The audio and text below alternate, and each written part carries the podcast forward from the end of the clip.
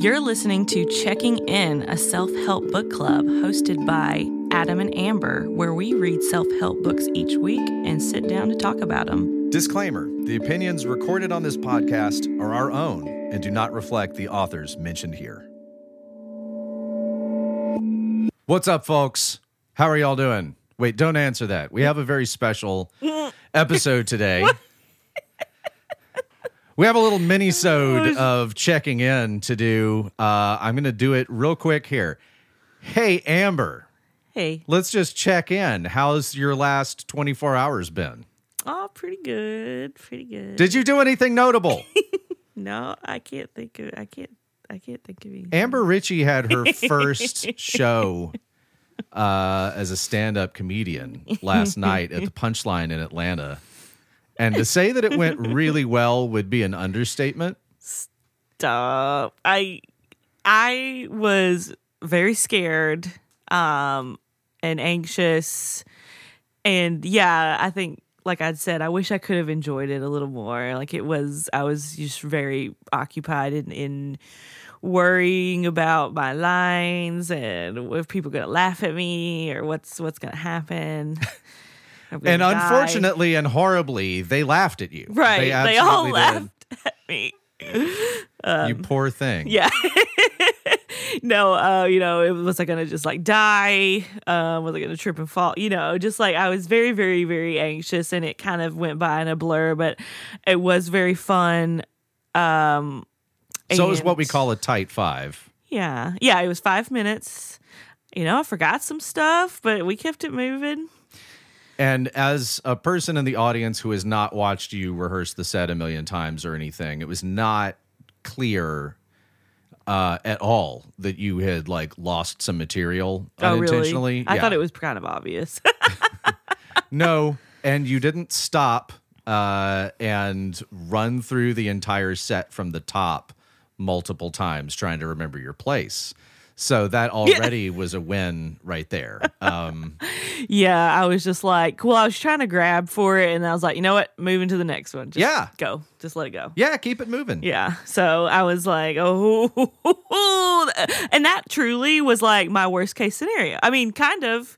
Just get on there, and I just blank. Like, so, that's kind of... So tell us a little bit about Laugh Lab. Oh, yeah. So Laugh Lab is a class. It's taught by Lace Larrabee. She is a comedian here in Atlanta, and it was so funny last night. Some of my friends had come and brought mutual other friends, and that was really sweet of them. But they were like, oh, she's famous. Yeah. She was on like America's Got Talent. She's got this cool like serious radio show, and she's got a cool podcast. I mean, she's doing it. Like she's always doing something. But anyway, so she started the class like 5 or 6 years ago and has done several seasons or several sessions that are 6 weeks long. And it's all women, which is really cool because when I talked about taking the class, because a friend of Adam's, Jen, took it. We watched her. She was phenomenal. And I was like, oh, this looks so fun. I really want to try it. But I was so nervous, like, are there going to be men there? Yeah. Like, I was, look... You could say I'm a little dramatic. I got up and ran out of yoga like not long ago because there was a man like teaching the class out of nowhere. Like it is not his fault. No, and it's not like he assaulted you or anything. No, absolutely. Being a man. He was just and you know what? Like that's a me problem. I get it. I'm in therapy. Like you don't have to tell me twice. But yeah, so. I was really, really excited that it was all women and everyone is like super supportive of each other. You go in there each week and you have material ready to go, you know, that you've written and you get feedback and it's kind of therapeutic because you're just sometimes I would go in there and talk about like something in my day and make it funny. Right. You know. my cat died. No, I'm just kidding. You're just like, it's not anything depressing, but you would just turn it around and make it funny. That's especially always been helpful for me as I've gone through a lot of trauma in my life, to laugh at it and myself and the circumstances that make life weird. So, yeah, I'm probably a lot more mushy than most of the people in my class were about it. But I was like, we're all besties now. Everybody did such a great job. And you get like very, very great expert professional coaching from Lace and her teaching assistant, Amber Chandler. Two Ambers. Yeah. Good name. So she's obviously like a professional working, this is her job. Mm-hmm. Comedian, and I don't know. I mean, I it's not like the listeners have heard your material or anything. Yeah, but it would be kind of cool to hear, like, what? You know, it would be kind of cool to hear like what kind of feedback she had on individual things, like for me. Oh yeah. But yeah, so our friend Jen Downs is going to be doing her level 2. Yeah. Performance here coming up in not too long. I really wanted to talk to her teacher, Lace, when we went to go see her first show, because I really wanted to take that class. Yeah. And I had been mentioning to Jen, like, you know, it'd be kind of cool if she would open it up to, you know, if there were guys able to do this too. Mm-hmm. And I don't know, ever since you took the class, it's been like, I'm really glad that I got to just watch you do it. Whether or not I decide to follow up on that, It's been really nice to just like let you have a thing, you know, because I've got my stuff. I've got my stuff already. You could say that you're talented. We're sitting in my stuff right now. You could say that you have some talents. But the Pinks is a touring entity for the tour for Freedom. I did stand up on that tour. Like 45% of the set was essentially stand up introing the songs. And sometimes I'd kill, and sometimes they would just look at me like, you inbred. And I could never figure out, like, why did this land on some nights and why did this not land on others? Mm-hmm. And then last night watching your showcase, like with the rest of your class, I was like, this crowd is not ideal. Yeah. Well,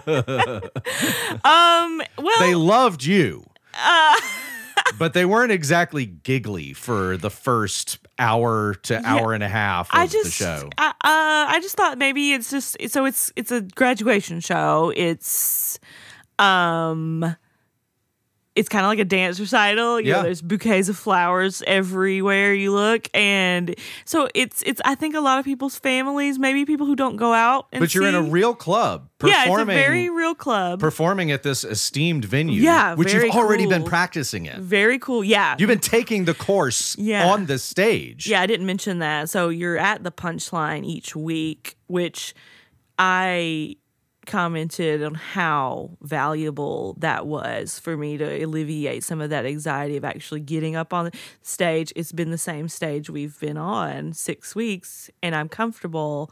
I'm comfortable talking into a microphone. I'm comfortable hearing my own voice. And I really think that that is, you know, attributed to just the coaching I got from Lace. Yeah. And the owner of the Punchline came into one of our classes and gave us this really wonderful insight and advice. And he was so nice and precious. And it's just such a supportive, like, crowd of folks. I was very, very grateful. It really seems like Lace is creating a community around her and saying, like, no, I want there to be a community. Yeah. And I want it to be supportive instead of fractured. Yeah. And that's what he the owner of the Punchline, he was saying, you know, we, back in a long time ago, you know, you would submit your material to the club owner, or you'd come by the club owner and try to kind of razzle dazzle. But then, like, now, you know, Lace was talking about cultivating this community of women doing comedy, and it's just like another comedian you know is doing a showcase at a brewery nearby or at another club. So it seems like a very like booming scene here, at least compared to other places I've lived. For sure. We are going to talk a little bit in this episode. Yeah, about a book. We're going to kind of bring things closer to my side of the Venn diagram, for sure. So Jeff Tweedy, singer-songwriter of the band Wilco, has a book out today. What? Called Please Tell My Brothers. God. And that's not what we're reading today. It's just a weird coincidence. That is a funny coincidence. That's kind of like that documentary coming out right when we recorded last season's book. Right, yeah. Let's not talk about that book. Yeah. That's so crazy. Well, good. So yeah, so similar kind of synchronicity here. This is Jeff Tweedy's How to Write One Song. Mm-hmm. Mm-hmm. And like always, we listened to the audiobook. Mm-hmm. Amber, are you a songwriter now?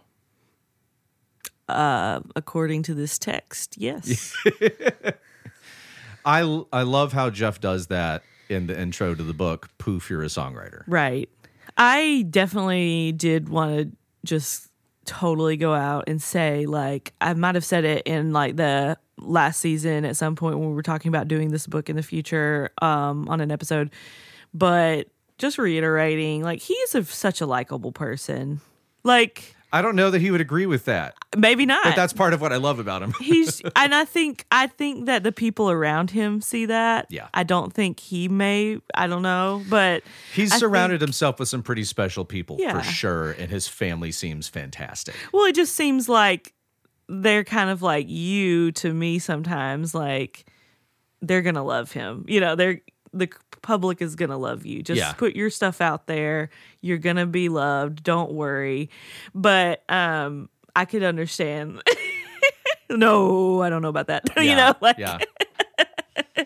But I'm not a hugest, if that's a word. I'm Donald Trump today. It is. The bigliest Wilco fan. I like them a lot, but I don't know like a whole lot about them. But at the same time, I really did enjoy reading this book, and his writing style is wonderful. Not all of the stuff resonates with me, nor is it supposed to. Mm-hmm. But I know that on every Wilco record and every Jeff Tweedy record and everything that he produces, I'm going to like something. And I'm going to probably... Because when he hits a bullseye for me, he hits it hard. Yeah. Like, he's got some songs that just completely destroy me.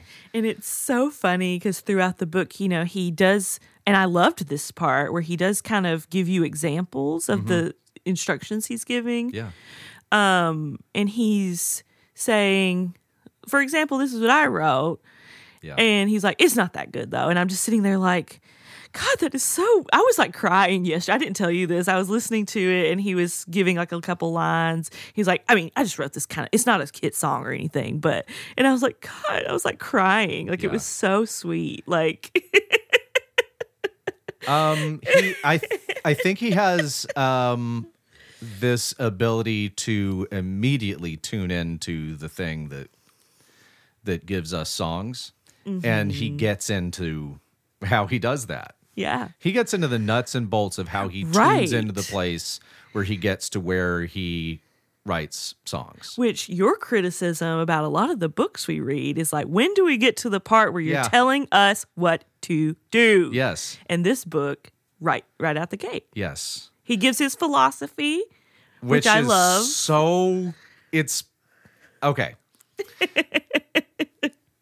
That way the listeners can kind of watch this weird convergence. Mm-hmm. So what happened to me is that I took a massive dose of mushrooms just before my birthday in 2020.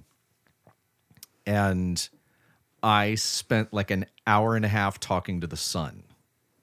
Now, did I spend an hour and a half talking to the sun? No. Trips are metaphorical. Trips are essentially metaphors that can teach us truths. Mm-hmm. They're not teaching us metaphors. They're teaching us truths. And so many of the truths that the sun, in quotation marks, told me, Jeff Tweedy says in this book. Sure, yeah. Be on the side of creation or surrender to the powers that destroy is almost verbatim something that the sun told me. And he really does a great job of not making it so serious and unattainable. Oh, no. It's, first off, he's pretty funny.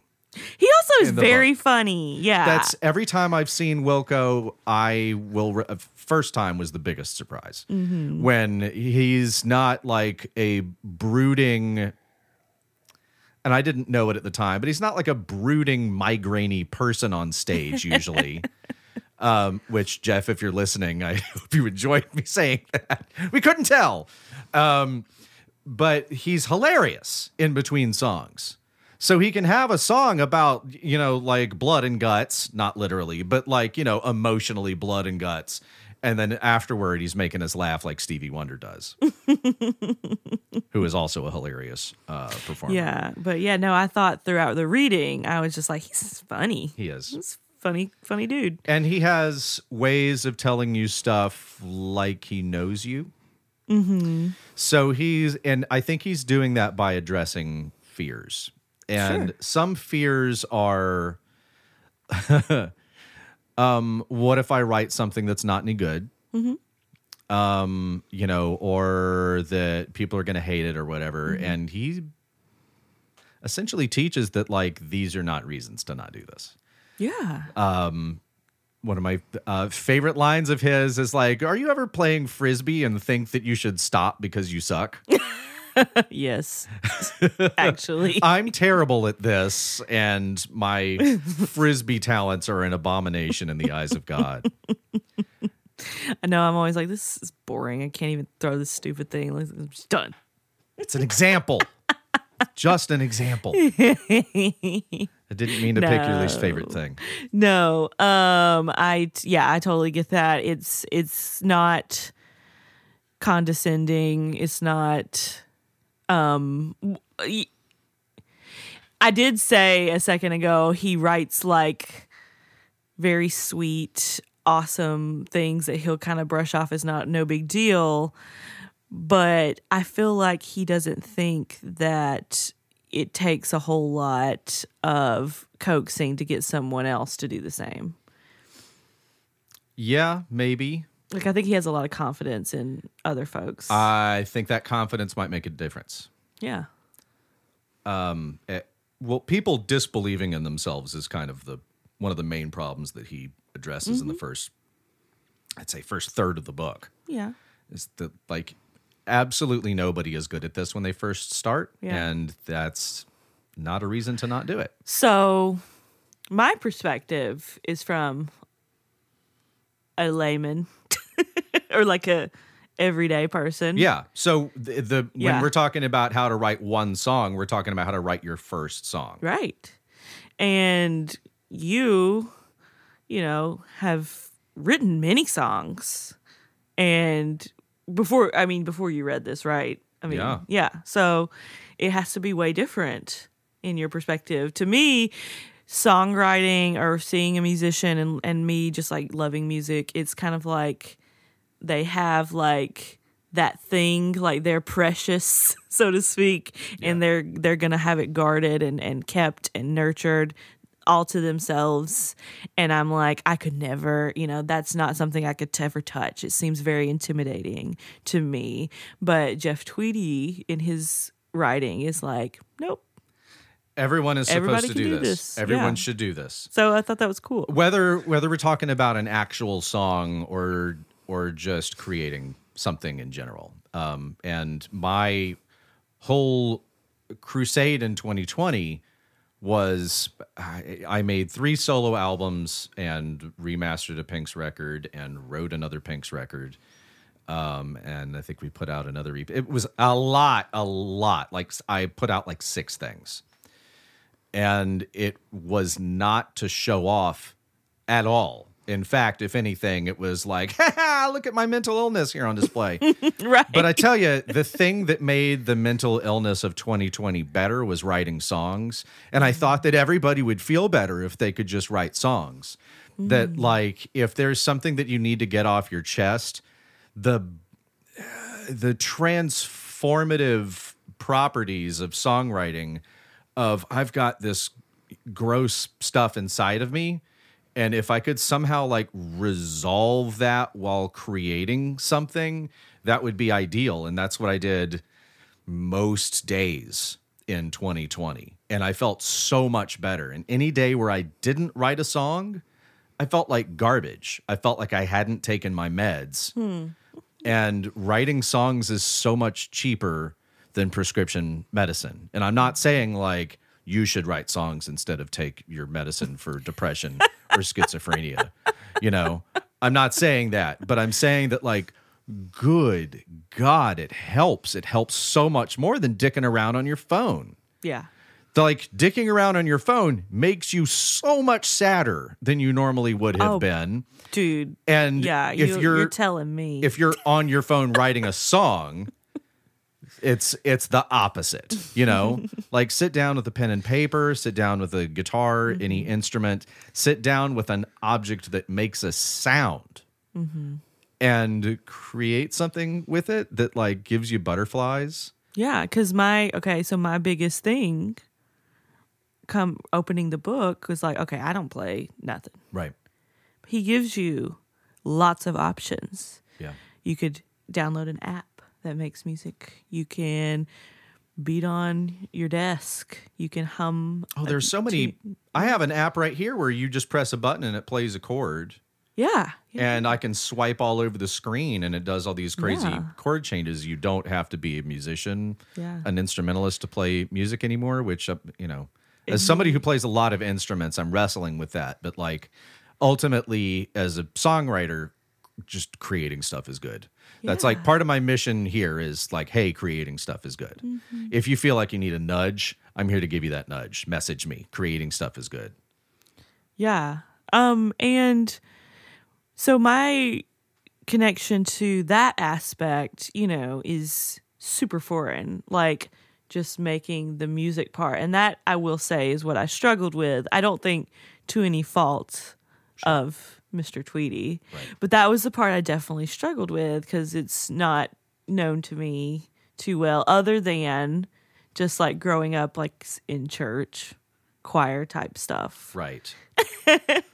Right. That does expose you to music in a different way where it's like, hey, everybody, get involved. Well, and that's, you know, where I kind of like had learned to like read music and stuff like that and know, or at least not read it, but like kind of identify, okay, that's what that note means. That's what that little doodad means. Like, yeah, and I'm still not clear on that stuff. Right. I did always get like really tickled at all the country little hymnal books. You know, it'd be like POWR, power, POW apostrophe R, like power, like just to make it one symbol, syllable. Power, wonder-working power. Well, Jeff says stuff like that always would kind of get me tickled. It's like, okay, so I can't read music, so should I be writing music? And he's like well, I can't either. Yeah, I mean, I can't either, but that's like saying if you don't have perfect grammar, you can't talk. I liked that example. I was hoping you would say that. I loved that example because we all know my grammar is horrific. I wonder why. That Alabama education. Yeah, just that's a throwback to the fact that we're both from Alabama, and yet we're both still alive and breathing and stuff. Which I hope is weird. I don't have any teachers listening to me. They're gonna flog me. You think your teachers know what podcasts are? One of my teachers is younger than you, so. Ooh, big slam on Adam out of nowhere. No, a lot of my teachers when I was in high school were in their like late 20s or at least 30s, and they were always like big sis, big bro kind of cool, mm-hmm. you know. The next heart of the book that I kind of wanted to address is the distinction that he makes between like how to write songs mm-hmm. versus how to write one song. And it's also not how to have a song. Yeah. You know what I mean? So like his thing is that it's not the end result. Yeah. That you're shooting for. Yeah, yeah. What? Why would having a song not be the end result that we're shooting for? Because of how he writes songs. Mm-hmm. And essentially he tries to get his ego way, way, way out of the way. His like conscious mind a bit out of the way. Mm-hmm. And let his like unconscious self kind of just present things. Mm-hmm. And it's like that process of stepping aside, mm-hmm. step out the way, losing yourself in like the moment of creation. That's the important part. Right, right. I loved that. That's actually what songwriters get addicted to. And that was like, for me as a layman, that was kind of like, I connected that to like how I feel like at yoga. Yes. Or something. Right. So I really tried to identify with that. In yoga, you're kind of, until a point, you're watching yourself. Yeah. And compare that with what you think you're doing. Yeah. And then at some point, you're just here. Mm-hmm. You're, mm-hmm. Like you and your body are just here right. in the moment with time. Very connected. And that's kind of the state that he's saying, like, this is the goal. Sure. This yeah. is what we're shooting for. And if you get a good song out of being in that state, that's awesome. Mm-hmm. If you get a shitty song out of being in that state, guess what? That's still awesome. You were right. still there right. in that place creating. The creating part is the important part and the part that I want to stress to the listeners. So I have a question. I'm not sure if it's like an appropriate time for, but like, is this about sex? No, it's not about sex. Okay. Yeah. And this is a little inappropriate. So how did this differ from your process of writing songs? How yeah. does Jeff Tweedy's process differ? It's almost the same. Okay. The writing process that I took on in 2020 was very regimented and exactly what he's talking about. Mm-hmm. And until then, I had been writing in a completely different way, where let's say I was waiting tables in Nashville, mm-hmm. and I would have a song idea just suddenly pop into my head. It's like when you have a song stuck in your head mm-hmm. that you've heard, except you've never heard it before. Mm-hmm. And I would gradually realize, like, oh, this is mine. And it will slip away like a dream first thing in the morning when you wake up mm-hmm. if I don't write it down. Yeah. And sometimes that happens, and sometimes it stays until you can get to pen and paper or until you can open up your voice notes and hum a few bars of it, and then you can give it permission to go away. And so when I was waiting tables, it would be one of those. And then I would get really busy. And then there's two songs in my head at the same time, and they're not related. And then there's three songs, and I'm having to remember these three songs, which are all in the moment like, holy shit, it's happening. I think I'd pass out. And I'm trying to remember orders, and people are complaining to me, yeah. and like people are being weird and aggressive, and people. And I would get home and just try my best to four-track all of the ideas that I had just heard. Mm-hmm. I'm like jotting stuff down in the car on the way home. And this probably sounds fairly close to what Jeff's talking about when he's talking about like the stereotype of the tortured artist or the tortured writer. Mm-hmm. Like, yeah, I wanted songs to come to me, but I wanted to be like expressing myself. I didn't want to be like being manipulated. Mm-hmm. But then there would be long periods of like just that never happens. And I sit down and I would write a few lines of something, and it would be like, oh, that's interesting. Not putting any pressure on it, but also like kind of too lazy to finish it mm-hmm. at the time. And so for a few years there, I just had stacks and stacks and stacks and stacks of partial ideas. Those don't usually go anywhere. Mm-hmm. But Jeff is saying, keep doing that. Yeah.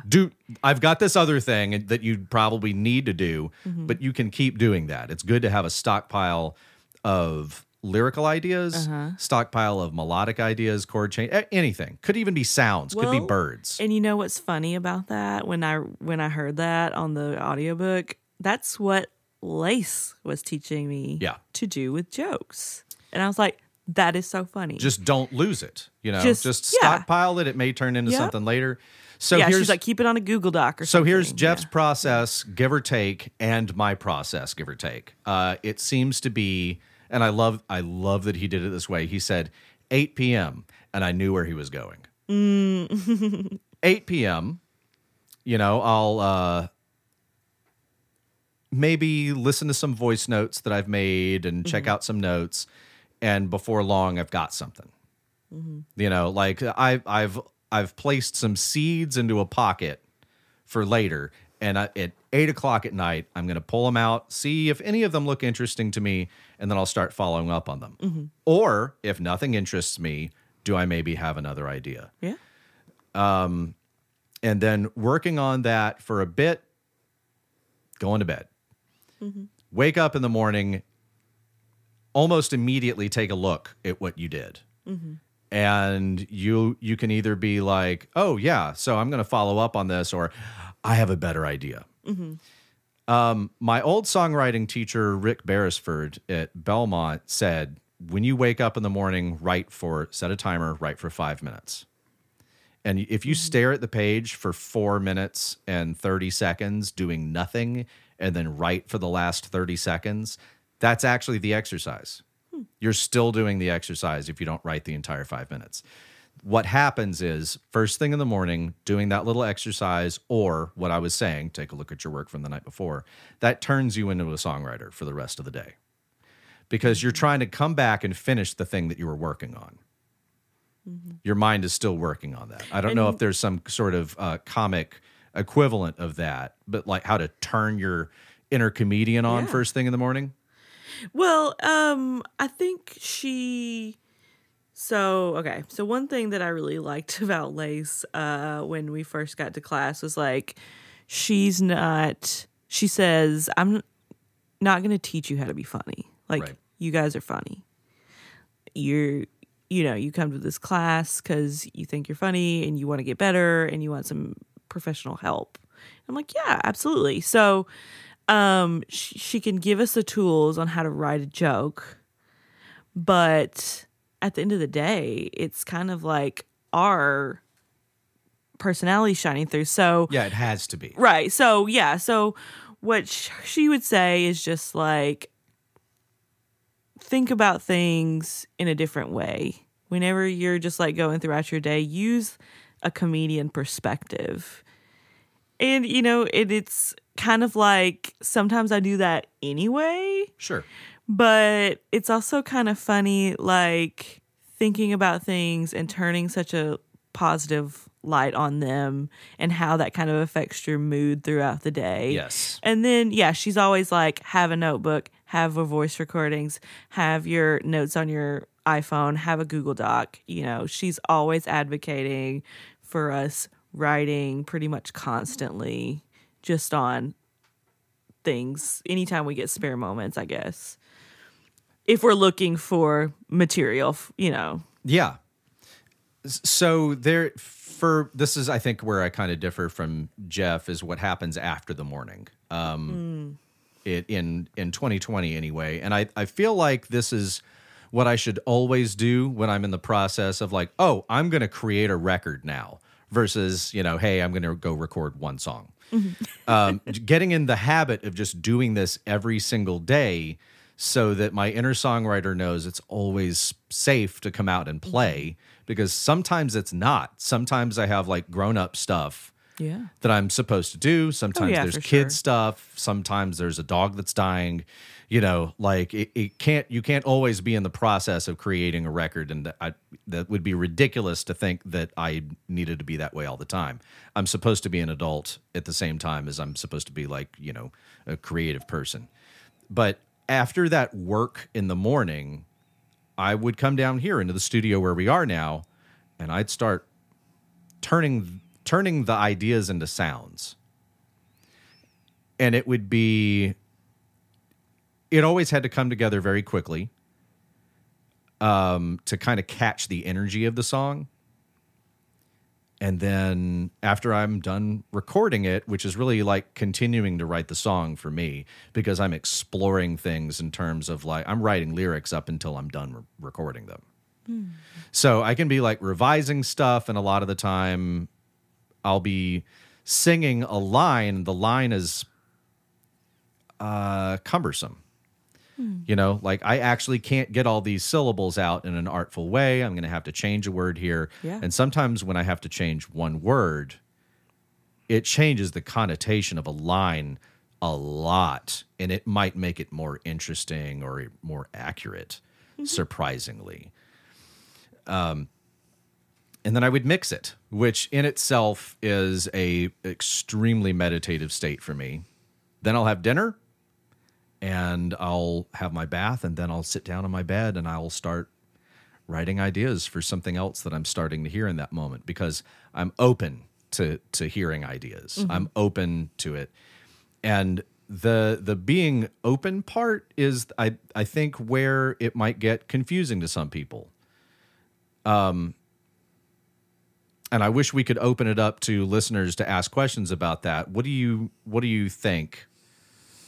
Like, how can I help demystify the, like, being open to inspiration part? Oh, goodness. Jeff says put yourself in the way of inspiration. Mm-hmm. Like, stand in its way so that you can receive it. Mm-hmm. Yeah. Yeah, and I liked that. I thought that was cool. I don't know. I just kind of am more like...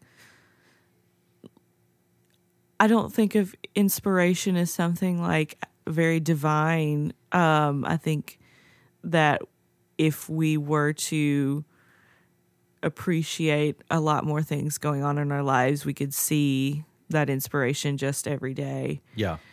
So I think it's just kind of like definitely slowing down and paying more attention to what's going on around you instead of just like, if you're always in search mode, you're not open. Yeah. Yeah. I will have, okay. So I think maybe by giving examples of what he means, maybe we should give some more examples of what he means. Yeah. No, it's definitely kind of a interesting topic to, like, wrap your head around. So one thing that he suggests doing is open a book. Mm-hmm. And just scan around for words that look interesting. Yeah. You don't even have to know what they mean. But he picks 2 words at random for the purposes of this book. It was... Xylophone. It was something revival. Yeah. I remember that part. I can't remember. And then he wrote essentially like a little jingle. Yeah, so cute. And it took nothing for him. I know. But he was like, I can think of like 10 to 12 reasons why these 2 words should go to bed together, which was a really funny way of looking at it. And like, okay, so how can we get these 2 words to start fitting together? Uh-huh. My mind can fill in the blanks here very easily now that I've got 2 words. He makes it look so easy. Well, it is. You're right. Getting into the place where you can create is akin to being a child with crayons on the floor in the living room. I liked that comparison. You're not critiquing yourself. You're not going, this doesn't look like Skeletor at all, and tearing it up and throwing it away. It just fucking is what it is. It's what you did just now. Bro, if you could say that to my teacher who would always fucking mark up my coloring sheets with all this criticism and red ink, I am just enjoying the process, okay? Yeah. I have enjoyed one way that I will stimulate my writer to wake up and realize that it's okay to come out and play, is I will deliberately try to come up with a really stupid idea for a song. I try to make sure to stay musical throughout the day, and that means singing songs at people I see in traffic. My youngest and I started singing a little song every time we saw a dog. And we turned it into a song. That was so fun. It is the dumbest thing I've ever recorded, and it makes me so happy. That's it. No, I'm just kidding. There might be another one. No. But the point is that, like, it doesn't matter whether it's dumb or if it's profound. Like, it's all worth creating. Yeah. Well, it's like flexing that muscle. Yeah. Like, you got to work at it. I mean, it's not like work, but you've got to, like, keep it juicy. Yeah. One. That's our new sign off. Keep it juicy. That's weird.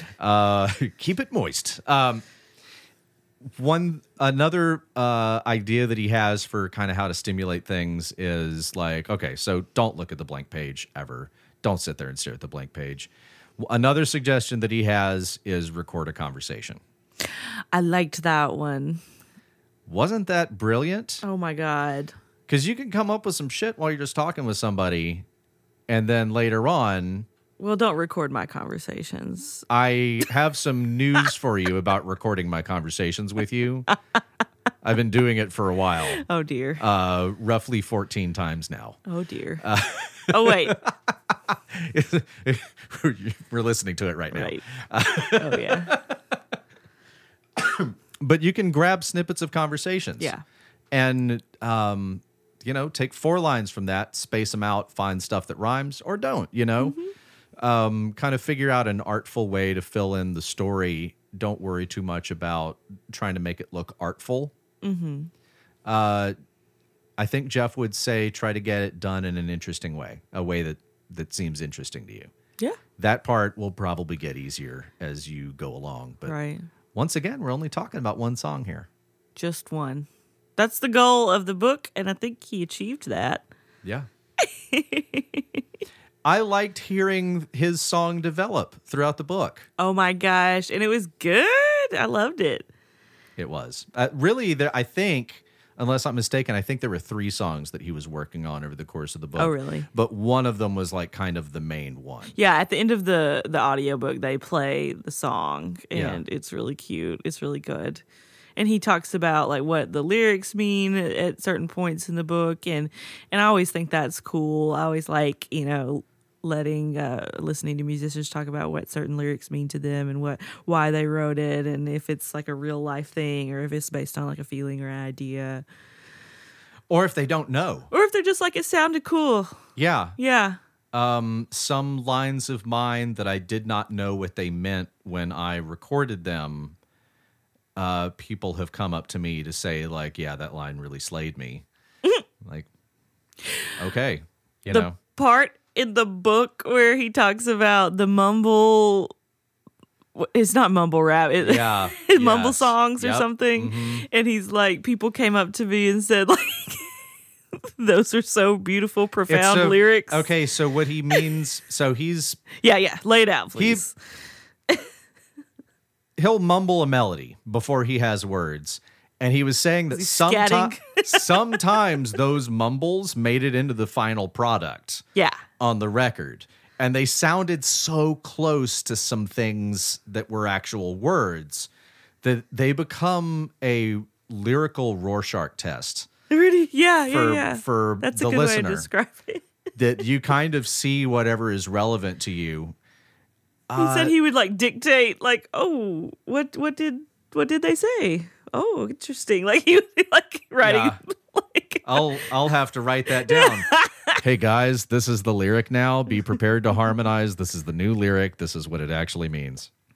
But yeah, I thought that was really funny because I'd never known that. I don't know. Like I didn't know because I was usually when I hear lyrics that I'm like, wow, that guy's just like mumbling. Yeah. I just think like I'm just too stupid to like. There's something called masking, which is where when sounds can get louder than the lyrics, and also if there's more than one focal point, like if there's an interesting guitar part going on during that vocal, even somebody like me, whose dad constantly accused them of being hard to understand on record. Like I try real hard to enunciate on my albums and keep the vocals loud in the mix. Yeah. But it's still rock and roll. There's still like loud guitars and drums all over the place and words will get lost here and there. I've always thought you were really good at like I can very easily understand what you're saying and when you're singing. I try to be aware of focal points in the song. You know, I'm doing everything that I can think of. Yeah. Because as much of an instrumentalist I am, it's allegedly it's lyrics that people are listening to. Yes. Sometimes. I feel like that's not entirely the case sometimes. One thing that I thought was super helpful in the book was removing the power of the whole idea of writer's block. Right. Totally loved that. Don't call it a block. Yeah, because I never, like personally, I never thought, oh, I have writer's block. I don't know. Like I've always just been like, I just don't feel like I'm not feeling anything today. Which is closer to the truth. Yeah. The thing... I will tomorrow. I think he talks it. No, this was in the Rick Rubin book where he was talking about writer's block. And he was saying that the singer for one band that he produced said that he was having writer's block. And he said, I want you to write one line a day. Yeah. And day 3, he was writing songs again. He only had 2 days of writing one line before everything opened back up, and that's not. It's a connection. It's the connection, right? And it's not like you have to use all those lines. No. Yeah, it's just like it's there. No, it's the process. And we're not trying to get something usable. We're trying to get one line. That's the only goal. Yeah. So, just the idea of writer's block. Jeff Tweedy is like, this is not a thing. Right. You know, you always can. If you're not, that means you don't want to. Yeah. Essentially. And I think, you know, conversely with the comedy writing, I thought that was a cool approach as well because, you know, you're coming into class each week with our homework was always 2 minutes of material to bring to class. And some of it's like, nope, that definitely didn't work when I said it out loud or on stage or in front of people or like, that was really cool or that could be paired with this or... No, you know, but I might keep that for later, you know. So this is where I ask you about judgment. So, like, obviously we all have our own inner critics about most things we say and everything that we write, unless we're a troll on the internet. Unless you're a white guy. Yes. Sorry, everybody. So, were you writing material... and kind of judging it while you're writing, or did you find a way to just kind of like, I'm just going to complete this joke? It was definitely different, like writing like little jokes for the podcast and then writing with the mind of, I'm going to say this out loud. Yeah. So it was like, I think we had kind of touched on it a few minutes ago, but it was kind of like how... saying it out loud is not going to be the same as if I've written it. So... yeah, it changes. So, yeah, it's going to change or it's going to sound like more natural or different. And that can also, when I'm going back, listening to my recordings, because we're also recording ourselves in class, editing my written page, then that also kind of brings openness to keep writing in that process as well. So this is, it's editing, but like the judgmental part, by the way, judgment shuts down creativity. Oh, for sure. It just does. You can judge yourself into writing nothing 7 days a week. The point is like actually turning that off. So in order to edit something, which is what you're talking about, you actually have to just get the thing first. Yeah. You know, and then you can judge it a little bit. Yeah. Then you can kind of judge it into shape. Yeah. But like judgment does not create anything. Right. Right. You know, the critic is not the thing being critiqued. Right. Yeah, I mean, I just tried, like, at least in this process, like, I can't say, like, I'm going to just, like, go to open mics and just test out whatever I just, like, wrote on the back of a napkin. But in this class, I was... Like that one drunk white guy? Like every drunk white guy. Or just go up and just, like, start rattling off on things that bother me. I tried to be open, like, if I sat down and completed a joke... I'll try to just say it and just see how it goes. And that might not be true for me forever, but, you know, that was what I tried to do in that class. And that's kind of how the book wraps up, is Jeff saying, if you've got your song now, and he has, unlike us, he's guided you through actually making this entire song. Yeah. And like, okay, so you've got the ideas and now what to do with them. Let's say you've got the song in a performable state. He said... Now I want you to perform it for one person. Your pet could also be? Your pet could also be the audience. And just I was like, oh no. It completely independent of like actual reaction. Just the fact that you're sharing this experience where the song is here in between us, it feels different all of a sudden because it's being perceived by somebody other than the creator.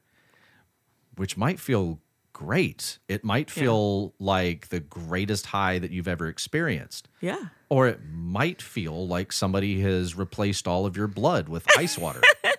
And I kind of wanted to like say this at some point in this recording is like, I really for a long time have always like written kind of creatively. If it's like kind of a short story of prose or if it's like kind of a really open-ended poem. And I was always petrified of letting anyone read it. I still really don't. And I was always like, you know, if I was ever to submit work to like a journal or some kind of publication and then it gets published, then I'll share that with someone. And, you know, so it's kind of like, and I can't even tell you how many times I'm like always rejected from these types of things. They're always like, no. And so I sit there and I just like, I don't know. Maybe it's just like it should stay personal for me. But that was always kind of like one of my barriers creatively in the past. Obviously, comedic writing is nowhere near the same. I mean, it kind of is, but it isn't. Mm-hmm. So I was obviously a little bit more comfortable presenting that to the world, especially when I'm trying to be in a student mode. Yeah. Yeah, absolutely. I think Jeff just wants you to experience that feeling because I think his ultimate goal is not to have you write one song. Oh, for sure. Spoiler alert, he wants to create an army of songwriters. Which is what I love about Lace, what I love about Jeff, is they don't want to be the top cool songwriter or top cool awesome comedian. They want everyone else to also be enjoying this moment. They want to teach you how to create, and Jeff very specifically says in the book, how do you teach to write a song that can love you back? Oh, I know. And if he creates an army of songwriters that have that kind of goal, that kind of awareness, fuck yeah. And I just think, goodness, and I'm going to be like a little woo-woo for a minute, but I just think that if you have a society of people who feel comfortable enough to be creative like that and to be open like that, you're going to have just like a lot better feeling people I don't know. The world might feel better. Right. Yes. I don't know. You know, like, this is why I'm a musician. People, you know, like. I believe that rock and roll can still change the world. I believe that lots of art can change the world because it can shift your perspective on things and make you feel less alone. Right. It can make somebody who feels really weird and isolated understand, like, you know, maybe I feel held by this song. Yeah.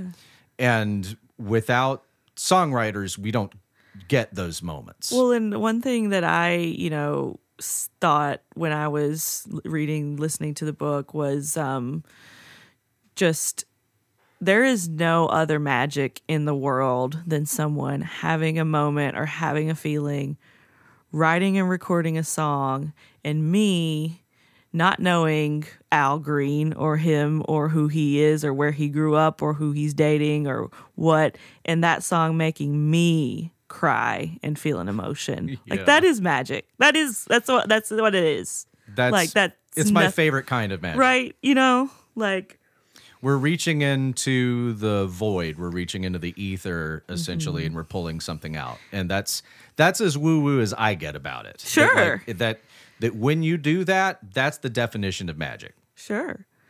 And, you know, maybe I can even think of it like all these people last night that laughed. If you didn't laugh, I hate you. No, I'm just kidding. Everybody laughed, I promise. Laughed at my very strange white trash life, who don't know me, who don't know my life, who probably has not experienced things that I've experienced, and they're still like, that's very funny. I think people will Here's the thing. They're when rock and roll started, the whole idiom was, let's write about cars, let's write about girls, you know, because when we're talking about Chuck Berry, yeah, you know, like, he found this formula that he felt like we should stick to if that's, you know, if we want to make it. Beach Boys pick up on that and run with that for a while, and then, like, something else starts to happen. Mm-hmm. And something else kind of, like, starts to happen with everybody. They all start, like, actually expressing themselves outside of the idiom. And I don't know, songs that actually touch me are actually about people's real experiences. And when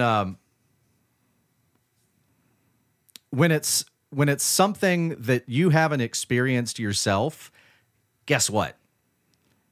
You're putting yourself in that position, you know, like, oh crap, you know, what if I found myself in the position that Adam was in this song? Because, like, you know, I'm a weirdo, but I think I'm like a relatable kind of redneck weirdo. Yeah, same. Same. You know, like, it's maybe a genre of person that you weren't aware existed, but, like, I have lived through and done some of the dumbest crap that you have ever heard of. And I kind of feel like when I write songs about this crap that hopefully I'm taking you on a journey that you otherwise would not have taken. Thank God. But I don't feel like the song has to be as relatable as I used to think it was. Sure, yeah. I kind of think that, like, your weirdest experiences that, like, make you who you are, at this point, that's what I'm trying to write about. Like, stuff that other people I know have maybe not experienced, or this is an uncommon type of situation. I'll write about it in a relatable way, I hope. Yeah. Jeff's greatest songs to me are a little bit more Rorschach-y, like I was talking about. And I'm speaking directly to Jeff now because I know that there's a small chance that he's going to hear this.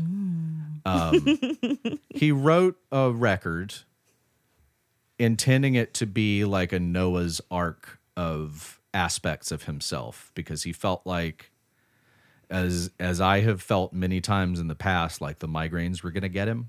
I mean, there's a lot of times when I've had migraines that I've thought, like, I'm going to die during this one. Or the stuff that I'm taking to get it to go away is going to kill me, which is actually what Jeff went to rehab for.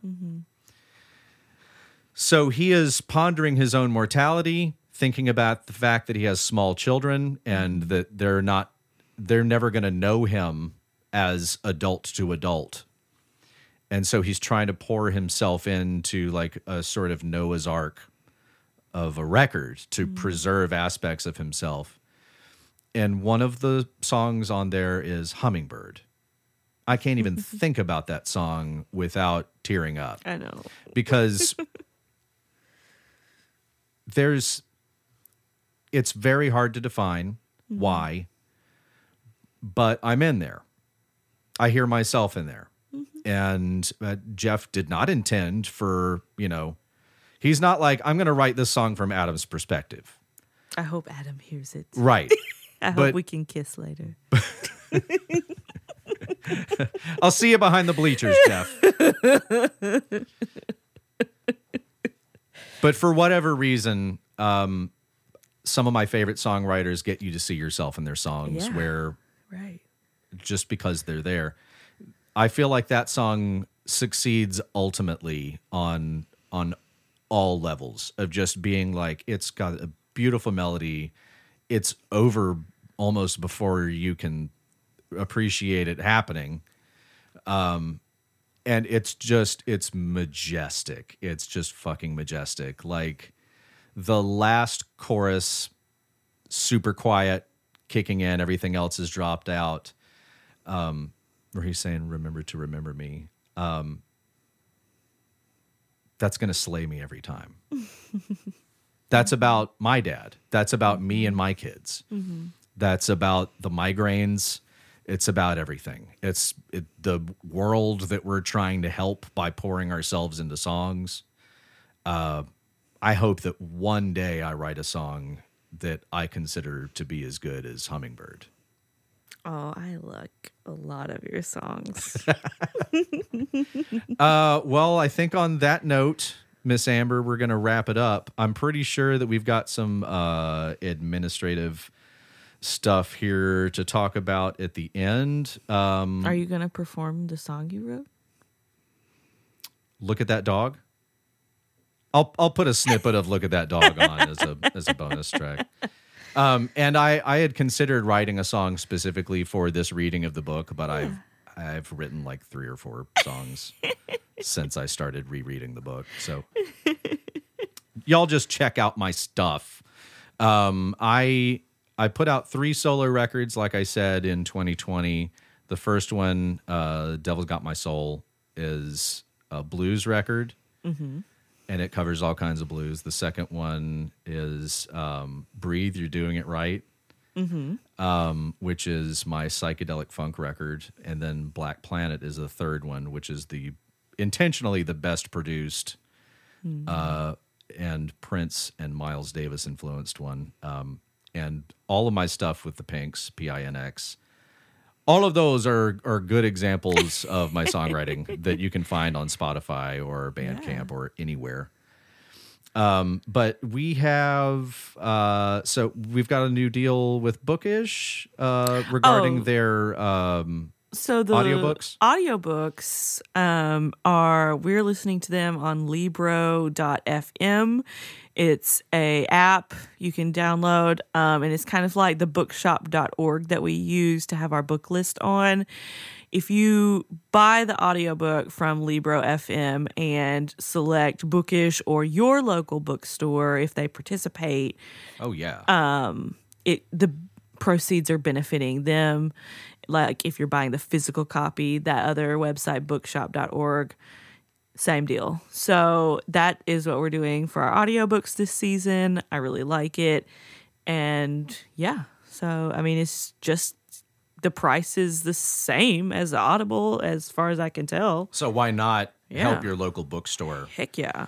I love that. I think that's great. And regardless of audiobooks, I like going in and spending time in Bookish and getting book recommendations. Oh, my gosh. Right. And just collecting these poor books to sit on my shelf while I listen to the audiobooks instead. But the books are cool because you can like write all in them and put some little tabs all through them. But the audiobooks are great because you could I love podcasts, so it's kind of like that's kind of the same vibe. Yeah. It's a really long podcast. I think this one is short. This book, by the way, we didn't say that at any point. It's pretty short. So I think that our podcast on the book is about a third of the length of the book. Right. And speaking of podcasts, by the time this airs, I'm pretty sure that my podcast, Power and Volume, will start to have episodes that you can stream. You should definitely bring up this book on a future episode. I would love to have Jeff on as a guest, actually, to talk about it. So what I'm doing in Power and Volume, which on Instagram is Power A-N-D Volume, all one word, no spaces, hyphens, or any of that stuff. Basically what I'm doing is I'm trying to create a Noah's Ark of information. 2x2? 2x2 only. And that's very heteronormative, and half of the information is going to eat the other half, and we're not even going to address any of that. But you know, just like for when the Great Flood comes, right. Right.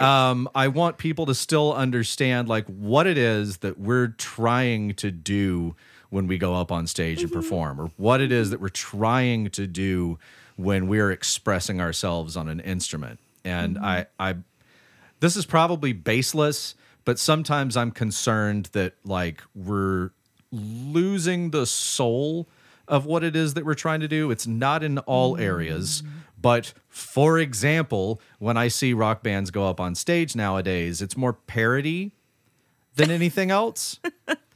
And they have no idea that they're being a parody.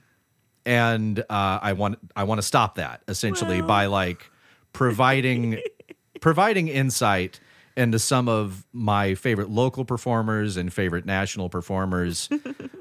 What is it that you're working on when you're on stage? Like everybody's at some place in their development. Like early on as a singer, you're just trying to sing in key. That's not going to be the same thing that you're working on when you're 40. Right. When you're 40, you might be trying to connect with the audience.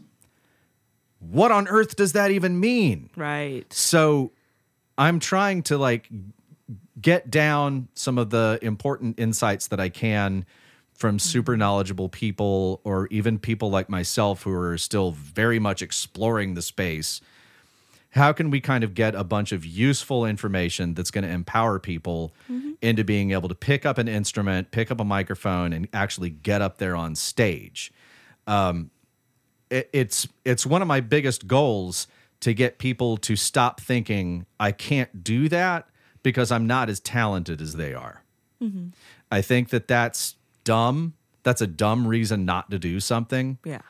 Especially if you wind up going on stage and finding out that it's your favorite thing in the entire world, regardless of how good you are or are not. Yeah. Why would you want to let a dumb idea like talent stand in the way? One way I'm doing that is illustrating none of the guests particularly feel like they're talented. And yet they are gods among men. I always think you're very talented. Well, thank you very much. And I always think that you work very hard. Thank you. There's our two languages at work. Can you give us the rest of the socials, ma'am? Well, so Jeff Tweedy's just at Jeff Tweedy. Wilco's just at Wilco. We are at checking.in.podcast. So, yeah. Do we have any idea what we're reading next week? Oh, crap. I forgot. Are we going to have an online poll? No. We probably already had one. I'm really just like having like a blank right now. I know what it is. That's okay. We'll surprise them next week. Well, actually, if you just follow our Instagram, you're not going to be surprised at all. You're not going to be surprised. All right, folks. Tune in next week to not be surprised. We love you very much. Thank you.